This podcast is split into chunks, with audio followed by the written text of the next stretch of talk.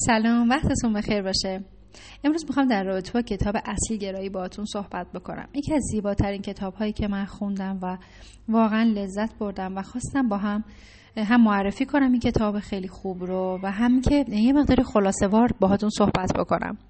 خیلی اوقات افراد می‌پرسن که همه ما 24 ساعت در اختیار داریم. چرا بعضی از افراد اینقدر سرعت رشدشون بالاست اینقدر موفق ترن به همه چیزشون می‌رسن ولی من چرا انقدر دارم در جا می‌زنم؟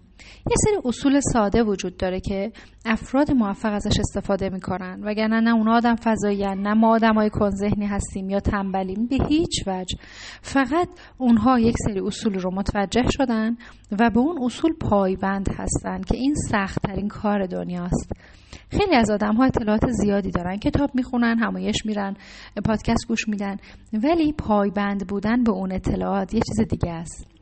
از 99 درصد از 100 درصد آدم هایی که یک اطلاعات رو دریافت می‌کنن 99 درصد نمی‌تونن در طولانی مدت به اون اطلاعات پایبند باشن و روتین رو انجام بدن. و اون یه درصدی که پایبند میمونن اونها می‌تونن نتایج فوق العاده ببینن. به خاطر همینه که موفق شدن خیلی از اسرارش رو خیلی از آدم ها می‌دونن ولی عده خیلی کمی به هدفهاشون می‌رسن. توی کتاب اسگرایی که در واقع نوشته آقای گرگ مکوین هستش و کتاب فوق العاده عالی هستش.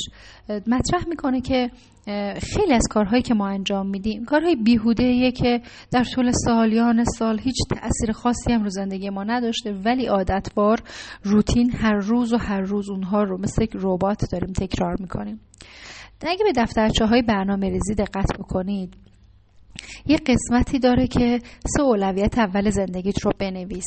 یه قسمت داره که شکرگزاری بنویس و برنامه هات این اینکه شکر گذاری کنیم باعث میشه تمرکزمون بالا بره باعث میشه انرژی مثبتمون بالا بره و اینکه در واقع بیایم و سه اولویت اول زندگیمون رو, رو اول صبح مشخص بکنیم که امروز چه سه اولویتی دارم. فقط و فقط روی اونها تمرکز کنیم و به هیچ وجه تایم خاصی رو برای کارهای دیگه نذاریم.